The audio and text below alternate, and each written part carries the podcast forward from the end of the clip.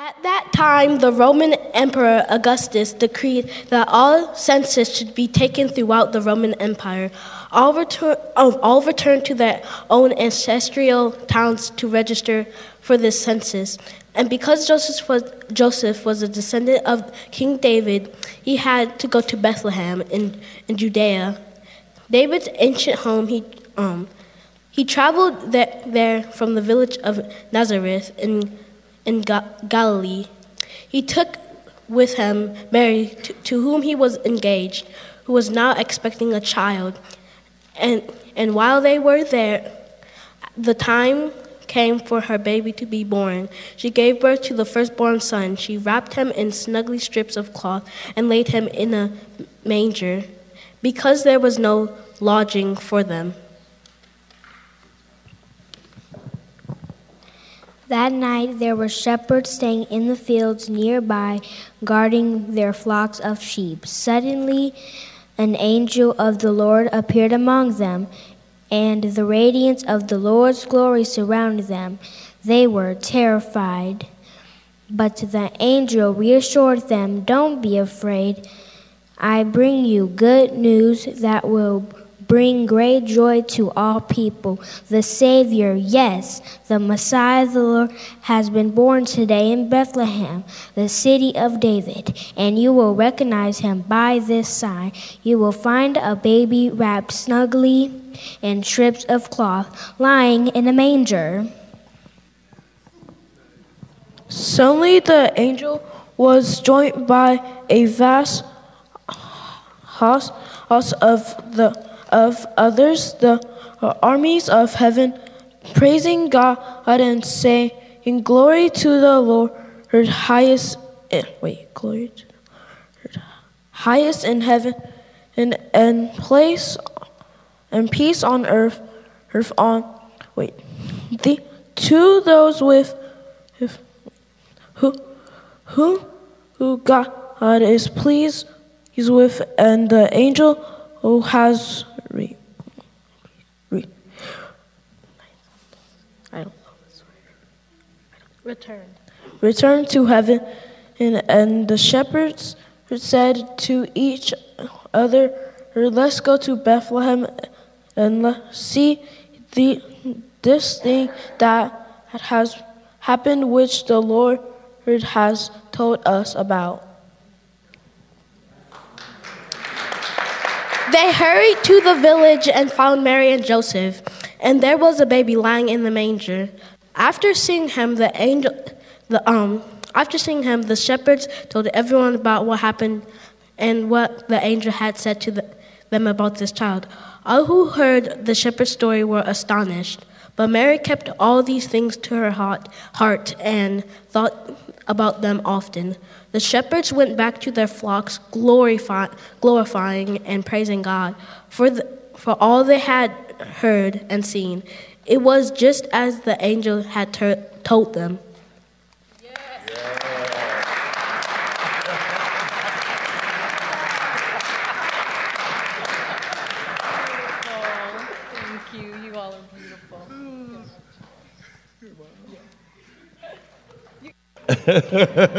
Praise God. Give him a hand. Give him a hand. oh, that was amazing. That was awesome. Oh, well, Merry Christmas, everybody. Merry Christmas. that was fantastic. well, joy is your compass, and Jesus is your destination. Amen. Amen. All right. Uh, just counting my blessings today. I got my family here. I'm missing three, but you know, uh, I, I, never really even have this, so I'm just I'm blessed to have my kids here today uh, joining us. Uh, we did uh, Christmas last night. Well, we opened up gifts last night. Anybody else open up gifts on Christmas Eve? Nope. nope. One. I know it's kind of weird. You know, I mean, I never we didn't do that uh, when I was a kid, so. Um, yeah, we, you know, this year we had to make adjustments for, for Jesus. Amen? Make some adjustments for Jesus. All right, well, we'll read our declaration. Do we have that? There we go. Let's read that together. The Lord will be a firewall around this house, and his glory shall be in our midst. Amen. Let's open up in prayer. Father, we just surrender to your leading today, Father, and I pray that our ears will be open to hear your word, Father, and our spirits open to receive it and to digest it. In Jesus' name. Everybody said, Amen. Amen. Amen. All right. Well, Acts 20 35 says that it is more blessed to give than to receive. And I personally love that scripture because one of my love languages is receiving gifts. so, if you're anything like me, and it's okay to be real in here today, um, I love to receive gifts, right? I love to receive gifts. Now, during this time of year, I don't care if you, even the grouchiest Ebenezer Scrooge among us likes to receive a gift, right? Like you can be the grumpiest Christian that ever walked the earth, and odds are you like to receive a gift. It don't matter how mean you are, how much you don't like people, Christian. You like to receive a gift. I love the anticipation of receiving a gift. Like I love to go in there, I pick it up and weigh it. I shake it. I smell it just in case she put some sausage in it. in hopes that when I open it, I like it. And if you're anything like me, when you open it, you hope that they don't see your face if you don't like it. So I want to have to fake it. My son Braxton told me, he said, he said, I like to know what you're getting me because I don't want to fake it when I open it. I don't want to have to be like, thank you. we all respond differently to gifts. But one Christmas morning, God gave us the very best He had. He came. He came. And that's what the Christmas story is all about, right? That the omniscient, omnipotent, omnipresent God became human. That's the most amazing thing about Christmas. Is that he, he became human. He came. And so, my question to you today is what is your response to that today? What's your response? Because when Jesus' arrival was announced, the message got mixed responses right? You got a mixed response. And so the title of my message today is Wisdom Responds. Wisdom Responds. Now, the first people to hear this announcement, of course, were Mary and Joseph. Um, and Mary responded in Luke 1 8, or I'm sorry, 138, by saying, I am the Lord's servant. May your word be fulfilled. May your word to me be fulfilled. So, Mary, what she was essentially saying was, Yes, Lord, do whatever you want with my life. Do whatever you want with my life, no matter what it costs. And of course, it will cost her something. Joseph's story is found in Matthew 1 when Joseph heard uh, from Mary that she was pregnant and that it was the Lord's child. Um, he posted it on Instagram, he put her on blast, right? No, Joseph didn't do that. right? Of course, he, he didn't believe her, but he, he chose to quietly end the engagement. And it says in Matthew 1 20 through 21, but after he had considered this, an angel of the Lord appeared to him in a dream and said, Joseph, son of David, do not be afraid to take Mary home as your wife, because what is conceived in her is from the Holy Spirit. She will give birth to a son, and you are to give him the name Jesus, because he will save his people from their sins. So both Mary and Joseph's responses were, Yes, Lord, do whatever, do whatever you want with my life. But let's not miss why Jesus came.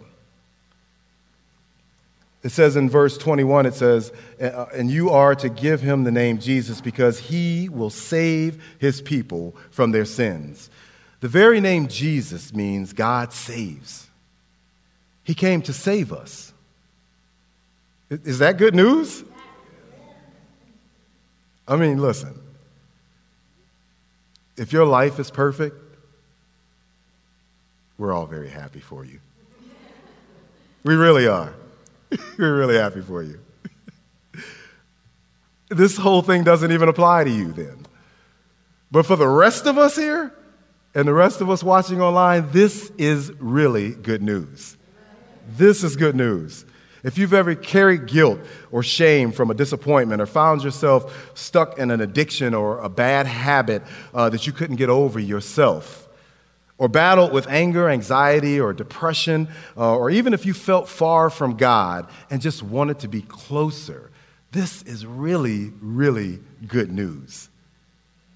That God came to save us, that He came to free us, that He came to change us. He came. What's your response? And that brings me to my text today. You guys are like, you ain't at your text yet? Um, that brings me to my text today, which is found in Matthew 2 1 through 12. And we're going to look at the wise men today. Uh, Matthew uh, 2 1 through 6. Well, I'll start 1 through 6. Now, after Jesus was born in Bethlehem of Judea in the days of Herod the king, behold, wise men from the east came to Jerusalem, saying, where is he who has been born king of the Jews? For we have seen his star in the east and have come to worship him. When Herod the king heard this, he was troubled, and all Israel or Jerusalem with him. And when he had gathered all the chief priests and scribes of the people together, he inquired of them where the Christ was to be born. So they said to him in Bethlehem of Judea. For, for thus it is written by the prophet. Now, this right here is a prophecy of Micah being fulfilled. It says, But you, Bethlehem, in the land of Judah, are not the least among the rulers of Judah, for out of you shall come a ruler who will, who will shepherd my people Israel. I love how God picks the lowliest of people to accomplish the greatest things.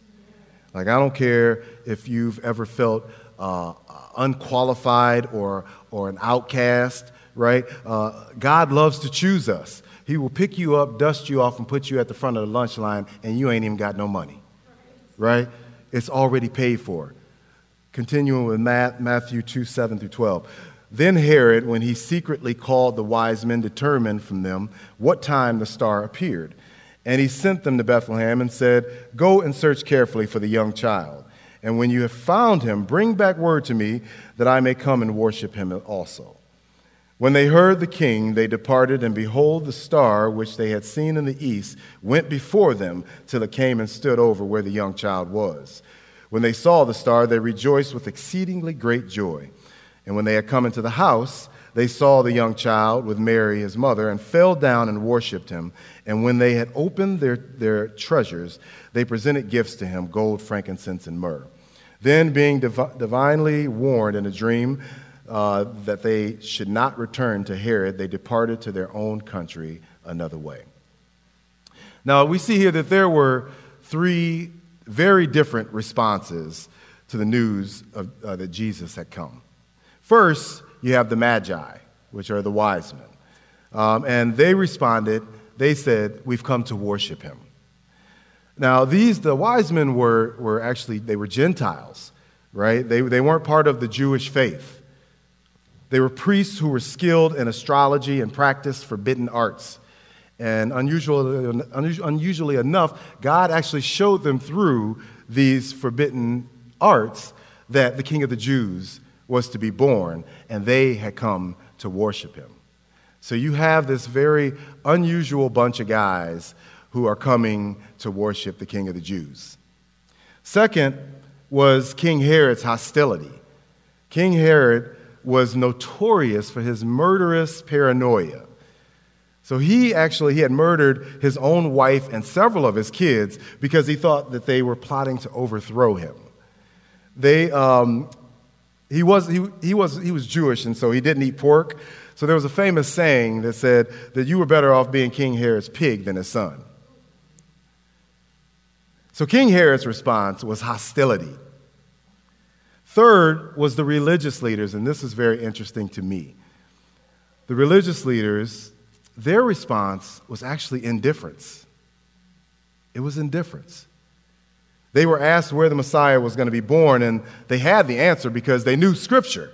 So they had the answer, but because uh, After hearing the news that he was to be born, what did they do? They did nothing. These, these leaders did nothing after hearing that Jesus was born. There's no record that they bothered to go to Bethlehem, which was approximately five miles away, to check it out, to even see the Messiah. So I want to look at the wise men today and see what made them wise and what things we can learn from them to become wiser ourselves. First thing we see the wise men do is they seek after Jesus. So wisdom seeks. Wisdom seeks. And can I tell you that it's not comfortable, it's not convenient, but it seeks. It's believed that these, these wise men traveled between 700 and 1,000 miles. The trek through the desert could have taken approximately eight to 10 weeks, depending on the conditions along the way. I can tell you guys that last week, I almost didn't come to the men's gathering because I had to drive 40 miles from North Ridgeville to Wickliffe. Like a thousand miles on, on, on camel. 10 weeks is what they had to travel just to see the king. And it required risk, time, and personal investment. They risked the possibility of sickness, bad weather, a danger of encountering whoever wanted to take what they had. These were, these were wise men. They were actually were wealthy men. There were no Airbnbs, so whenever they wanted to stop and, and, and, and, sleep, they had to camp out wherever they could find a safe place or just rely on, on you know, uh, uh, local hospitality. It required time, time to prepare for the trip and time to make the trip. It called for personal investment uh, for their own resources, for their supplies they needed, and, and to survive on top of the gifts that they were bringing to Jesus. The Bible doesn't say that they took an offering before they left. Truly serving Jesus is going to require us to follow paths that risk the investment of time and personal resources. Time to prepare ourselves to minister to other people. Time to carry out the task that God's called us to perform. The sacrifice of personal resources to fulfill God's calling. And those personal resources can mean your energy, your focus, your money, your mood, your, your presence, your connection, your support of other people. It could call for any of those things. We should be prepared to give back what belongs to Him, and He gave it all. He gave it all. The wise men traveled a great distance because wisdom seeks. And it's not convenient, it's not casual, it's not complacent. Proverbs 2 4 through 5 says, And if you look for it, speaking of wisdom, as for silver, and search for it as for hidden treasure, then you will understand the fear of the Lord and find the knowledge of God. Wisdom is a result of an active search. But wisdom's starting point will always be God and His revealed word. Amen? It's a gift, but He only gives to those who sincerely seek it. There's a pursuit to seeking after God that requires us to get uncomfortable. It does, it requires us to get uncomfortable. I've been in situations in my life, jobs, and and relationships where I've been promised uh, that God was going to do amazing things, but when it doesn't come to pass, it's easy to, to get disappointed and, and in despair. And, and let me tell you that Proverbs says that hope deferred makes the, uh, uh, makes the heart sick.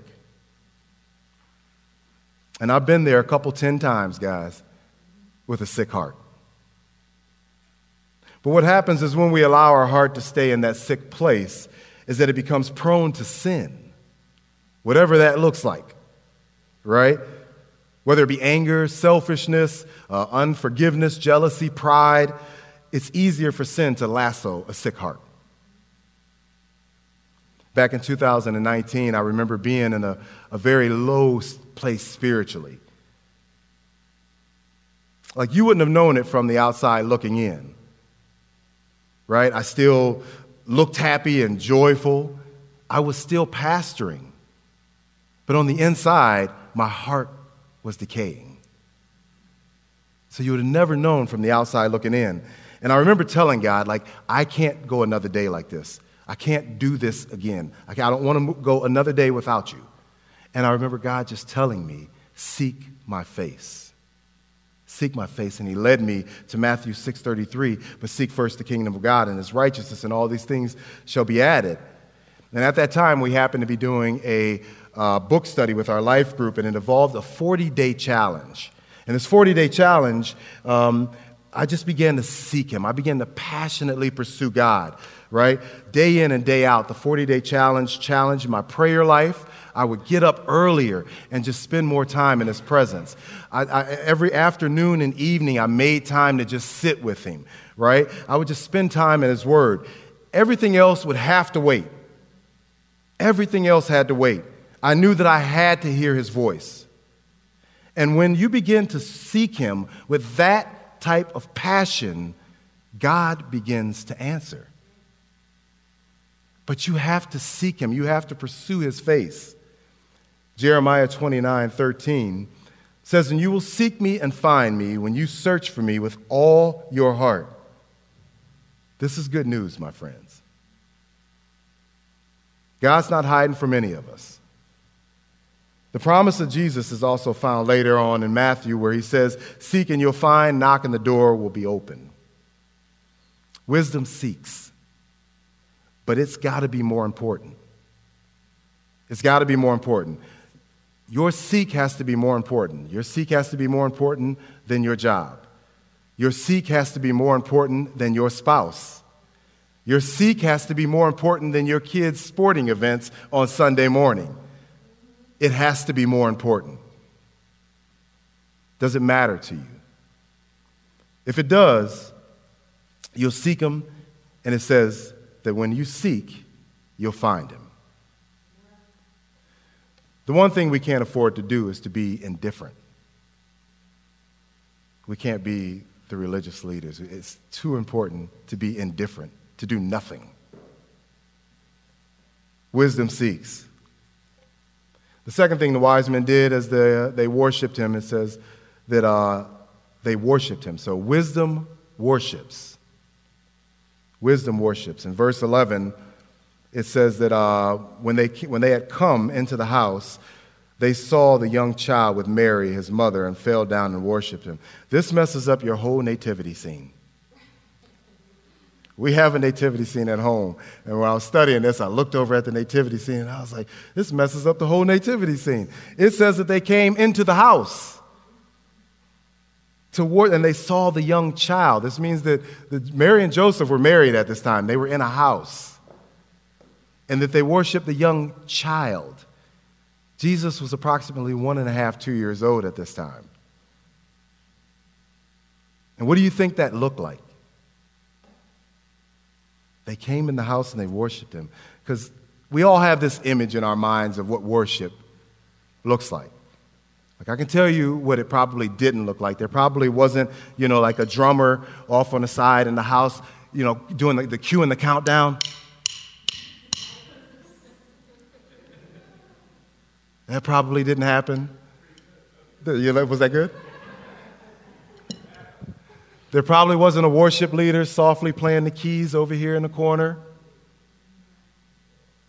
Right? There, there wasn't screens in the house with words up on, you know, giving you words to the songs. There wasn't a pastor standing in the house saying, Come on, raise your hands now, let's worship Jesus. That probably didn't happen in Mary and Joseph's house.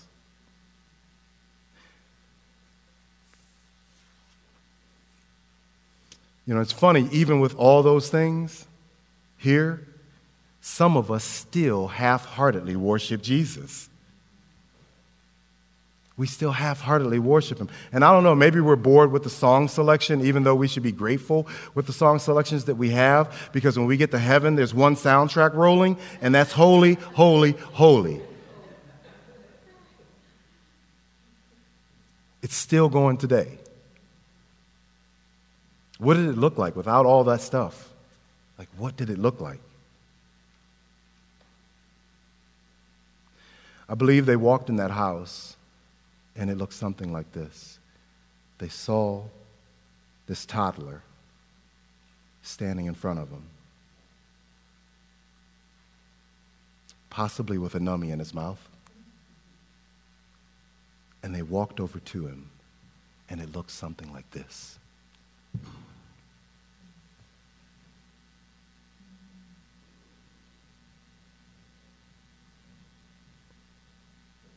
Because to worship is an adoring reverence.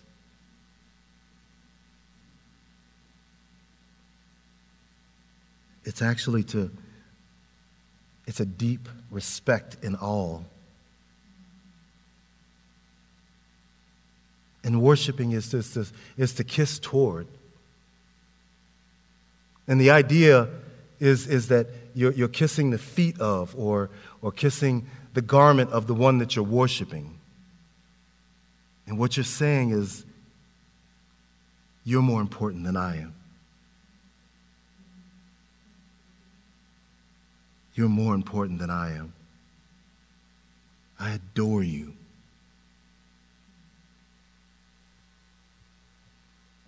And could you imagine what that what Mary and Joseph must have thought at that time?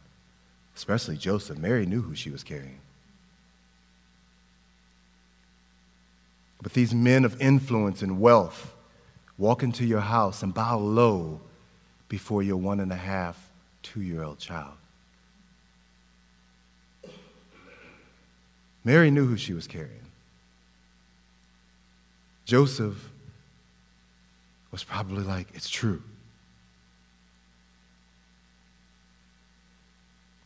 Jesus was probably like, Yes. Yes.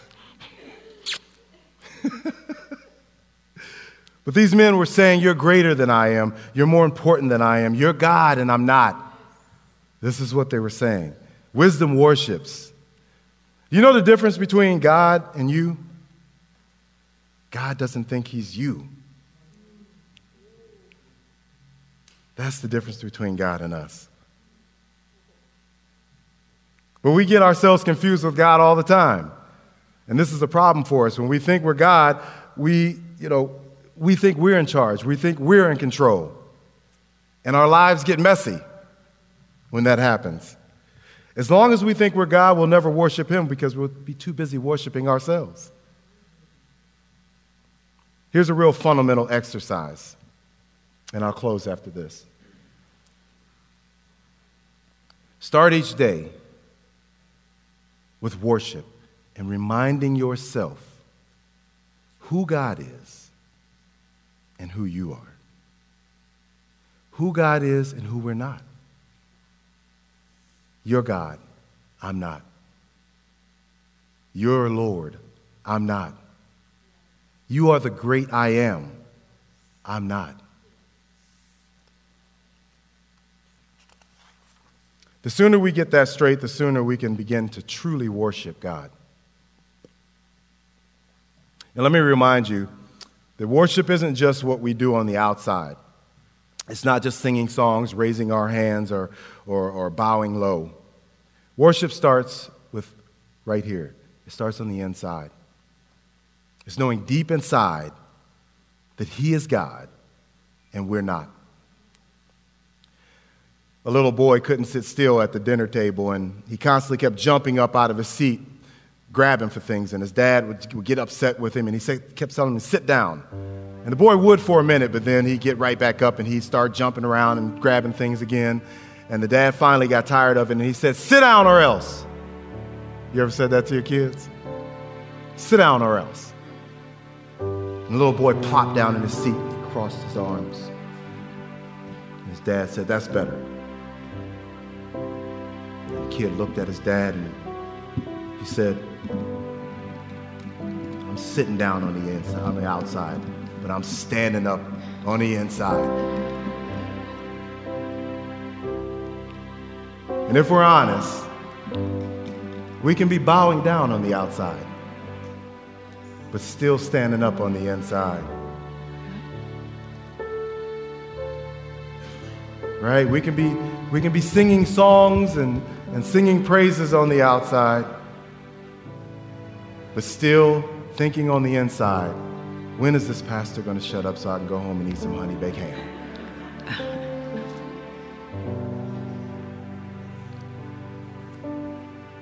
Real worship starts right here in the heart. It starts on the inside. It changes us from the inside out. Knowing who He is and who we're not.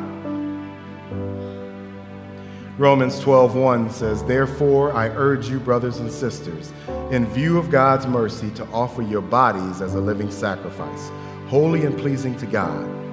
This is your true and proper worship." Worship seeks. I'm sorry, wisdom worships. Stand with me as I close. There's no easy answers to profound questions in our lives. The story of the wise men seeking and searching for Jesus illustrates the importance of our need to seek after a loving, mysterious God who intervened on our behalf. He came. The more we seek and search, the more we discover the scope of God's creation. The more we seek, the more we uncover the greatness of His love for each one of us. Let's set out this week to be true worshipers. The wise men were true worshipers. And worship affects every aspect of our lives. It affects our lives, it affects other people's lives that He's given us access to. True worship isn't merely singing songs, it's living our lives in a way that pleases God. Our singing and prayers are the outward manifestation of a life lived daily for the glory of God.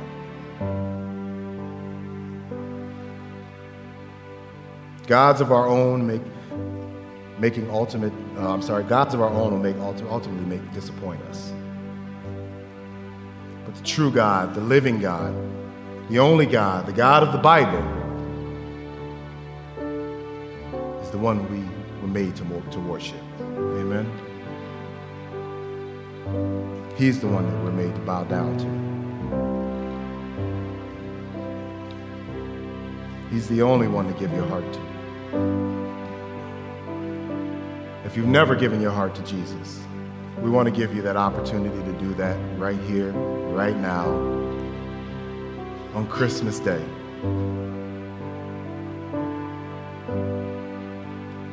Bow your heads and repeat after me. Lord Jesus, forgive me for my sins. Come into my heart, transform me, make me brand new. Holy Spirit, lead me and guide me. I declare from this day on, I'll live for you. We're going to have a couple of our altar ministers, pastors up here to pray for you. I'll be up here. If you need prayer, we'd love to pray for you. I'm asking my daughter to come up here and, and pray us out today.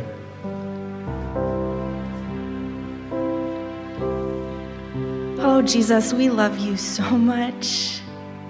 And it's your birthday today. And oftentimes we just focus on your sacrifice of dying for us. And we forget the sacrifice that you chose to come as a baby, the most humbling of creatures. You chose to be submissive to Mary and Joseph as their child, your creations. What kind of king does that? Chooses to be under his own creation.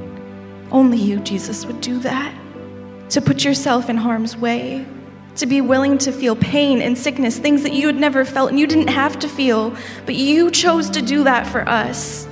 So on this Christmas morning, Jesus, we just say thank you. Thank you. You could have came as a big strong man, but you didn't. You came as a baby to teach us to be humble, to teach us to lay down our pride and worship you and you alone and you modeled what that looked like.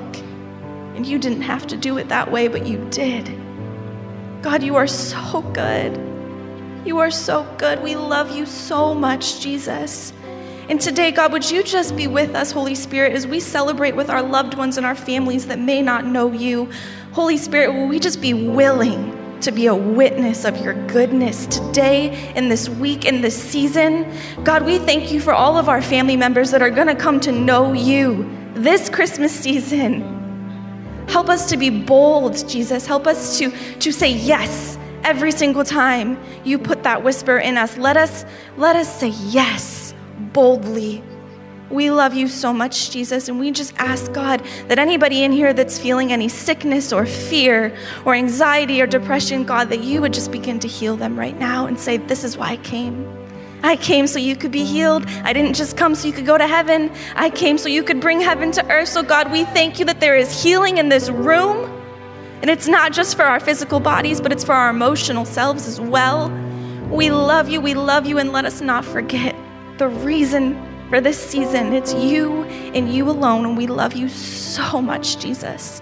Happy birthday. Amen. Amen. Amen.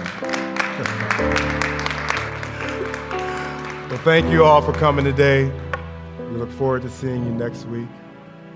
Merry Christmas. Happy birthday, Jesus. Remember to live right, love everybody, and pray hard. We love you.